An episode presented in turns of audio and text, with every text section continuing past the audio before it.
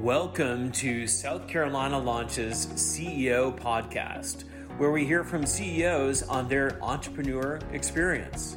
Great. Welcome to another episode of SC Launch CEO podcast. I'm Lee McElwennon, an investment manager with South Carolina Research Authority, SCRA.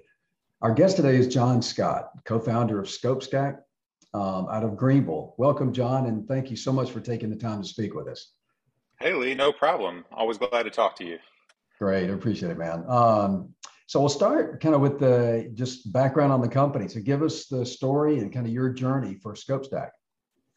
Yeah, man. So we, you know, we've been around um, for about five years, and again, as, as you mentioned, we're most of our team is right here in, in Greenville. Um, prior to starting ScopeStack, I worked for several IT services companies as a pre-sales engineer, and a large part of my job was scoping out professional services projects, and managed services projects, and, and all the tools we had available to us, um, regardless if I worked at a massive organization, were spreadsheets and Word templates. and so, you know, that became so painful for myself and my team. And, you know, started Googling Cisco SAL automation or just ways to solve this, and we couldn't find anything. And so, mm-hmm. I went to the smartest person I knew at the time, um, who is now my co-founder in ScopeStack, and I said, "Hey, I have this problem. Can we build software to, to solve this? Right. And so he and I started collaborating on that um, late 2017, early 2018. And um, the, the rest is kind of history at this point. Well, it sounds like you, I mean, you built it back, back then. And then uh, have you gone through some, probably a few iterations uh, since then, I'm sure. Oh yeah, I mean, you know, it's it's definitely um, it's not a destination; it's a journey with software, right? so there's this constant, you know, um, build the vision, ship the version um, is the is my favorite quote because it's it's constant iteration, right? And right, um, we had our very first customer on in 2018. They're still on the platform today, and so in, in terms of software, our churn's really low. What and and what that means to us is, or I, I think one of the reasons we've had such low churn is just we take a very collaborative um, method for working with our customers, and, and really mm-hmm. that's kind of the iteration in our product. Right, is we listen to them, which I know is a novel idea today, and we actually you know consider that does it fit with the vision of where we're going with the product and we'll build that in right and so there's you know the past five five and a half years of building it i mean you know you've been in software it's a, it's a constant iteration very how true for sure um, so yeah. As a follow-up, where where would you kind of on the startup life cycle, we'll talk software companies, where would you say ScopeStack is? Um, yeah. And then tell us a little bit about your vision for where you want to take it in the future. Yeah, so I, I think where we are today is definitely getting into, you know, I, I feel like we have product market fit. Um, we're, we're really getting into that growth stage, right? So we're, yeah. we're past early adoption. Um, we're past MVP we just launched actually a free plan a couple of uh, months ago, and so really that's that's kind of our first step, if you will, into to what we call product led growth, and, and we think that is kind of uh, the base in which we'll scale the business, right? And so. Oh. We want people to experience the value of ScopeStack before they even have to talk to someone, right? Previously, yeah. we were going and we were doing the traditional sales model of outreach, cold calling, and doing that. And we just found that, you know, again, as you know, like most engineers, most our ideal persona, they don't want to talk to anyone. they right. want to go out, start using software, and evaluate software, just like a, a consumer does today. Right? If you're going to do, no. go download Facebook, you don't talk to a salesperson. You go download it, experience it yourself, and as you want to add more features or do things with it, that's when you might reach out and talk to someone. But again, back to our, you know, I, I think we're definitely early stages of growth. Um, and, and really scaling the business as opposed to you know solving the problem and fixing some of the core tenets of you know what a business would be in terms of you know vision for the platform we yeah. you know our, we've always been very focused around the IT services space and so that's a pretty substantial market for us you know between 80 million 100 million right and up depending on how how much of the market we can go get mm-hmm. um, so I, I, think there's a ton of room for us to grow into that market and really continue to serve it very well. However, at the same time, right, like there are some nascent verticals that I think would fit very well in the ScopeStack platform. So while we're focused on purely IT services, mm-hmm. you know, there's a there's a, a, vertical right next door to that, I'd say, in, in audio visual, right, and production that entails some of the same aspects of the IT services organization. So, you know, I, I think the sky's the limit really um, for what we can do here. And, and, if we continue to build software in the way that we have been, you know, that's um, that's stable and scalable, and we build it in a smart way, like we really have a lot of room to, to grow. Yeah, well, certainly the industry that you serve, the IT service industry, is uh, is not going away anytime soon. Um, yeah, they need solutions just like yours to be able to to quote, to service, to do statements of work, et cetera. So, yeah, absolutely. And, and we, you know, even during the pandemic, right? Like, yeah. IT services was they grew because everyone's trying to go to a work from home model and these organizations were supporting all of their end customers and making that transition so we, we actually saw an uptick in you know activity and, and people adopting our platform because services was, was a big part of that yeah what I, I, want to just spend a little bit of a, a little bit of time going into the challenge you faced with your customer acquisition and where you did that pivot. Can you share? Yeah. There are some of the founders that are list, they're going to be listening to this. Of software companies are going, boy, that is a tough place. Is how do I how do I scale the company? How do I figure out how to get to my customers? And it sounds like you really you really figured it out, but it took a little bit of a shift. Can you kind of talk? Yeah, yeah, and, and I'll be the first to say I don't I don't you know we don't have all the answers, but we have learned a lot in the past year, even, and kind yeah. of preparing for this pivot. Um, you know, again, the, the previous model was very much so the traditional, hey, I'm going to call someone, see if they'll get on a demo with me, demo the platform. You know, they might want a trial, so we'll do, you know, maybe give them access to it. And and it's yeah. it just took so many steps to get them to the to the point where there was a buying decision of any sort. Right. And and what we started to see is um, well i'll step back. So our, our market is definitely definitely a 80 20 right? So 20% of our um, market is enterprise organizations huge large value added resellers and msps the other 80% are everyone else right? So everyone from single man msp value added resellers to you know up to 100 yeah. right? Where that's the majority of the market in terms of quantity of customers that we have out there. However, they all have the same problem, right? And so, mm-hmm. while the upper end of that tier for us, it, you know, our go to market on the enterprise is, is, still the traditional cold calling, building relationships, and cultivating that.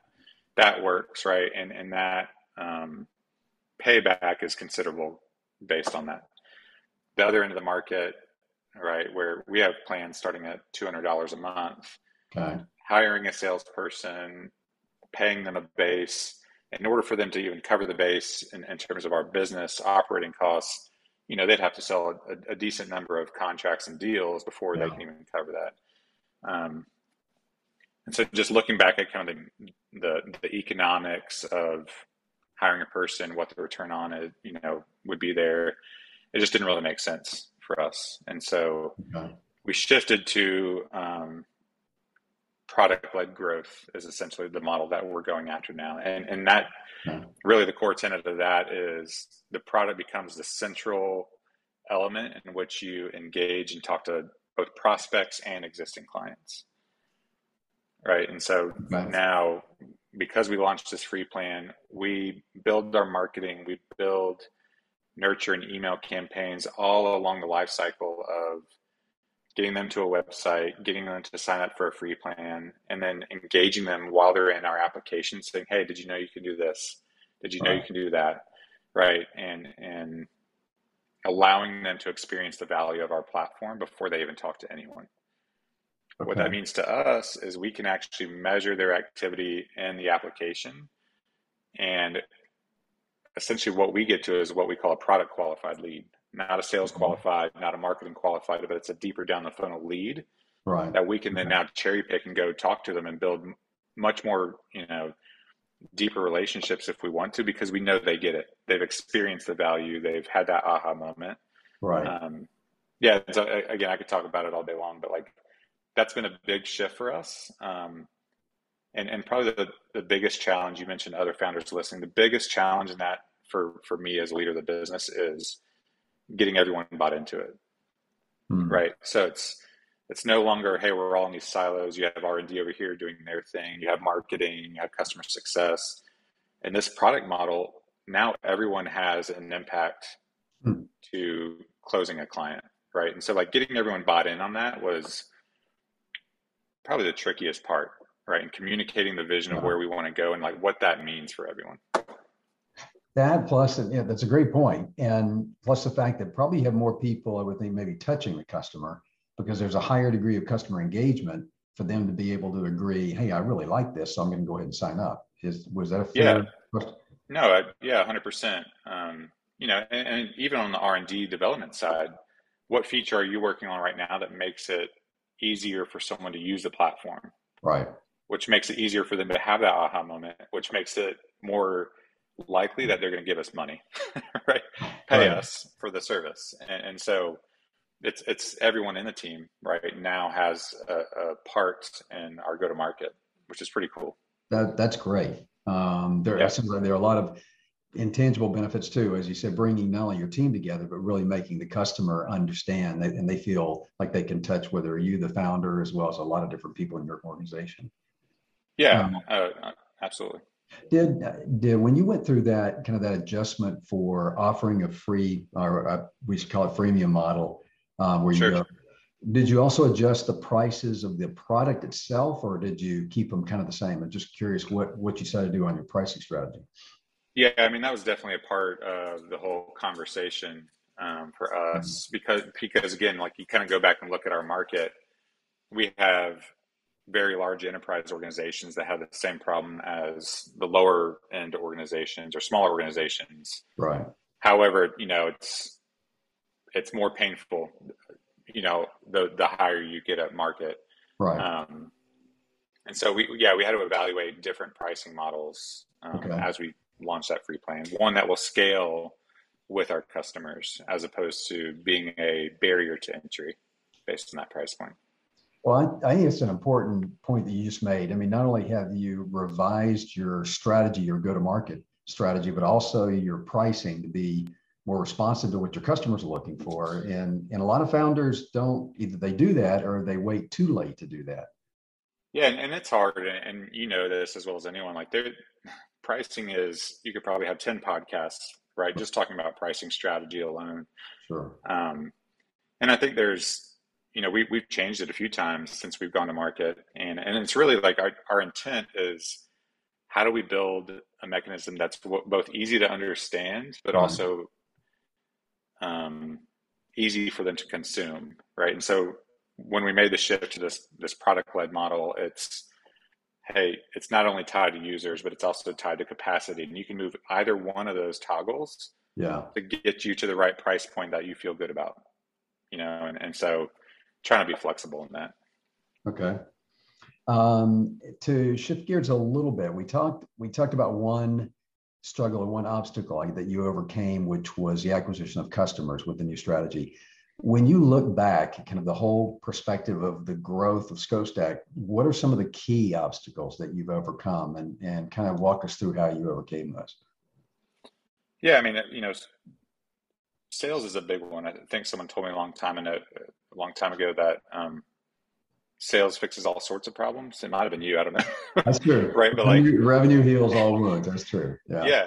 And, and so, you know, I, I came from a world of pre-sales where I was working alongside a sales executive and someone doing yeah. sales, but I was not at the end of the day compensated even by um, GP or margin or revenue, right? I was, I was, I was given a salary, right? Right. Um, I, I, think what I learned very early on starting this business is just how important sales is, hmm. um, and how hard it is at the same time. Like it's probably one of the most important aspects of starting a business, but it's not easy, right? Like uh-huh. it's it's hard. Um, so that that was a big barrier both to to myself being responsible for selling, but then also hiring other salespeople. Yeah. Right. Like, how do you manage to that? What are the things that you need to manage? And so I, I had a great group of mentors that helped me kind of figure that out, um, or at least they would console me when I had problems.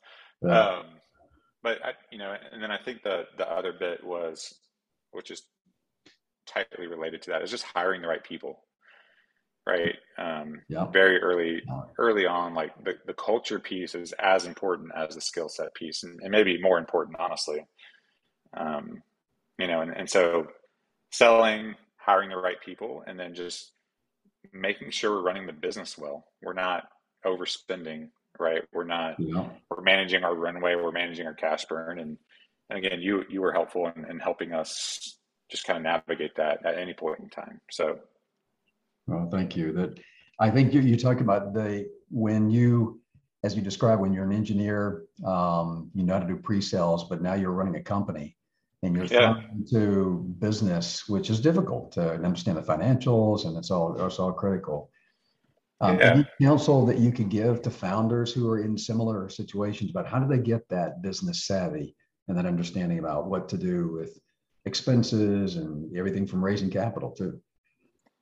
Yeah, I mean, I, I think some of the, the things that helped myself and, and Andy, our co-founder, the most. Again, like having a co-founder was really helpful, and, and someone that um, was experienced and has um, not even necessarily experienced like starting a business, but has been around startups, has been has a different perspective, right? So like I have certain skill sets, he has certain skill sets, and, and thankfully those two things complement each other.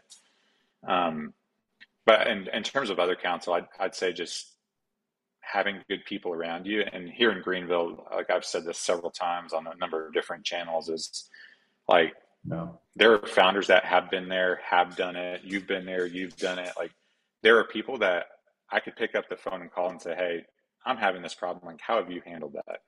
Just having people around you that are available to answer questions has been extremely helpful. Um, and and we've we have that here in Greenville. We have that here in the state of South Carolina, and so that that's something that has been great um, for us for sure. And, and, I think there's definitely an element of like on the job training. like some things you just have to experience and you have to be willing to adapt um, to those, right? Um, and also don't don't spend more money than you have. That's true. Living within your means. Uh, yeah. Always, yeah. always sound advice. Well, you you raise a really good point because we are in Greenville, as well as the other parts of uh, certainly South Carolina, Columbia, and, and then the, the Low Country, there are communities that are all in different stages of development. Can you yeah. share with us how important that's been as you talk about kind of being able to get advisors, peers, um, and the role that they played in uh, in advising you? Yeah, I mean, I can just speak to like the the organized ways that um, or, or organized programs that I've been a part of and also the unorganized programs that I've been a part of. Okay. Right. And so for here, um, for me in Greenville, next was, um, you know, I think the first year of business, I was engaged with Next. Right. And it's like, okay, there are great people around willing to talk to me about that. As a part of Next, there was a there's a program called VMS. Um, it's basically venture mentor um, service is built off a program at MIT, I believe, and, and so mm-hmm. they they um, rolled that out, and it wasn't like one of those things you're okay, I want to be a part of it, and they just accept you. Um, you actually have to get up in front of a group of executives and leaders in our organ and in our community and like kind of pitch your idea and pitch what you're doing and they will say hey you kind of have a great idea. We think there's some potential here. We want to put a group of mentors around you, and this is a free service. Yeah, right. Um, they they do make me pay them in donuts a lot, but other than that, no, I'm just kidding. Um, like that that was a that's a free service, and like I've been I've been with that group of mentors um, for um, almost four years now. Wow, that's right. So it's almost the entire time of um, ScopeStack's existence. I've had mm-hmm. a group of five guys that I meet with every single month. Um, so that that's more like the organized piece that's been extremely helpful. Okay. There are other just other leaders within the or like within the Greenville community specifically that I've had direct interactions with where I've met them at an event or whatnot, and they will literally give me their cell phone number and say, "Hey, if there's anything I can do to help you, please call me. And I've taken some of them up on that, right? I've texted them and said, hey, can you meet me for coffee? I have some things I want to talk to you about. Or I see you're connected to this person on LinkedIn. Can you help me with an introduction? And, and everyone's been, you know, willing to do that. And, and so I, those two things have just been just the willingness to help has been um, a huge part of our success, I think, and, and kind of building on the foundation that's already been built before us. Well, it's, it's really encouraging to hear you as where you're you're trying to run a family. You you are uh, trying to I mean trying to run a company. You're building this for your family. At the same time, you're able yeah. to give back to the community. Is is uh, is really commendable. Yeah, and, and like it's you know people. I see people that have built a business, they've had an exit, they've been successful, they're doing that, right? And so I'm really just kind of following their lead. Um, yeah and, you know, and, and I think like I've learned a lot in the past five years of things not to do, but also things that have worked well for us, right? And it, it may not work for some other founders, but um, I, I think one thing to like just summarize my time is don't overcomplicate it. Like me as an engineer, like I want to get all these tools and I want to do all this data analytics stuff. But like if I can really just put pen to paper on a strategy or an experiment that I want to run and like think of it outside of like tools and, and, and other stuff that really muddies the water like yeah. that has has really helped me in terms of just sanity right like don't yeah. overcomplicate it well last uh last question um so when you think about scra and i know we've known each other for for many years um yeah what role do you think we played in your success and any suggestions that you would role we should be playing in the future yeah, no, I mean, it, y'all played a critical role in um, in our and, and continue to do that, right? Like, so you and I talk quite often. Um, yeah. I, early on, the the whole um, acceleration grant, PDF grant, like that to us was that was a huge deal back then, right? right? And it's still a huge deal because it was it was grant money. I mean, there were like very little strings attached. Um, in, in terms of I don't know. I, again, we were very we were building a business, right? And there's some things we didn't know. We were trying to acquire clients. However, we had a really good idea, and I, and I think we had a we were starting to build a really good team. And so y'all, y'all thankfully saw that, and, and hopefully continue to see that. And so your early investment into us, without like taking a bite out of our business, right, was right. was a big deal. Um, and, and I still sure. tell founders about that program, but I also tell them that, it, you know, it's not just money. You go talk to Lee and he'll give you a bunch of money, right? Like you have to put the work in and you have to report back on the things you're doing. And like, I think the reason that our partnership has been successful is we told you we were going to do something and we did it. Yeah. Right. So mm-hmm. we said, Hey, with this grant money, we're going to do these things okay, we came back, Lee, we did these things. Now, can we talk to you about more grant money? Sure. Right. We're going to do these things. Okay, we did these. Can we talk about other investment? Like, I think just telling you what we were going to do and actually executing is what was really the key to hopefully, a, you know, along the partnership. Absolutely. A matter of fact, I would say going the next step is you you made my job much easier because you we agreed on the milestones and the inflection points. You hit those, once you hit them, it, it was just a natural culmination to say we're, we're ready to go from grants to an investment from SC Launch Inc., our investment affiliate. Right. And then we we go on from there to continue to help you. Um, so yeah, yeah, and and I think we were, um, you know, this probably better than anyone. Like we were very um, realistic with our goals and the things that we were trying to achieve. Right. I don't I don't think we oversold what we felt like we could accomplish. Yeah. Um, and so, you know, right now, I think it's very easy for me to continue to have conversations with SC Launch because because of our track record, and because of our background, because we have executed well.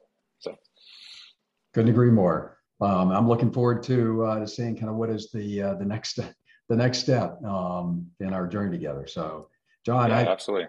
Hey man, I just want to thank you very, very much for being our guest today. Um, it was great hearing the ScopeStack story, and uh, look forward to seeing you know, your success in the future, being a part of that. I appreciate it, Lee, and thank you for for all that you all have done for us. Really appreciate my it. My pleasure. Um, thanks again, John.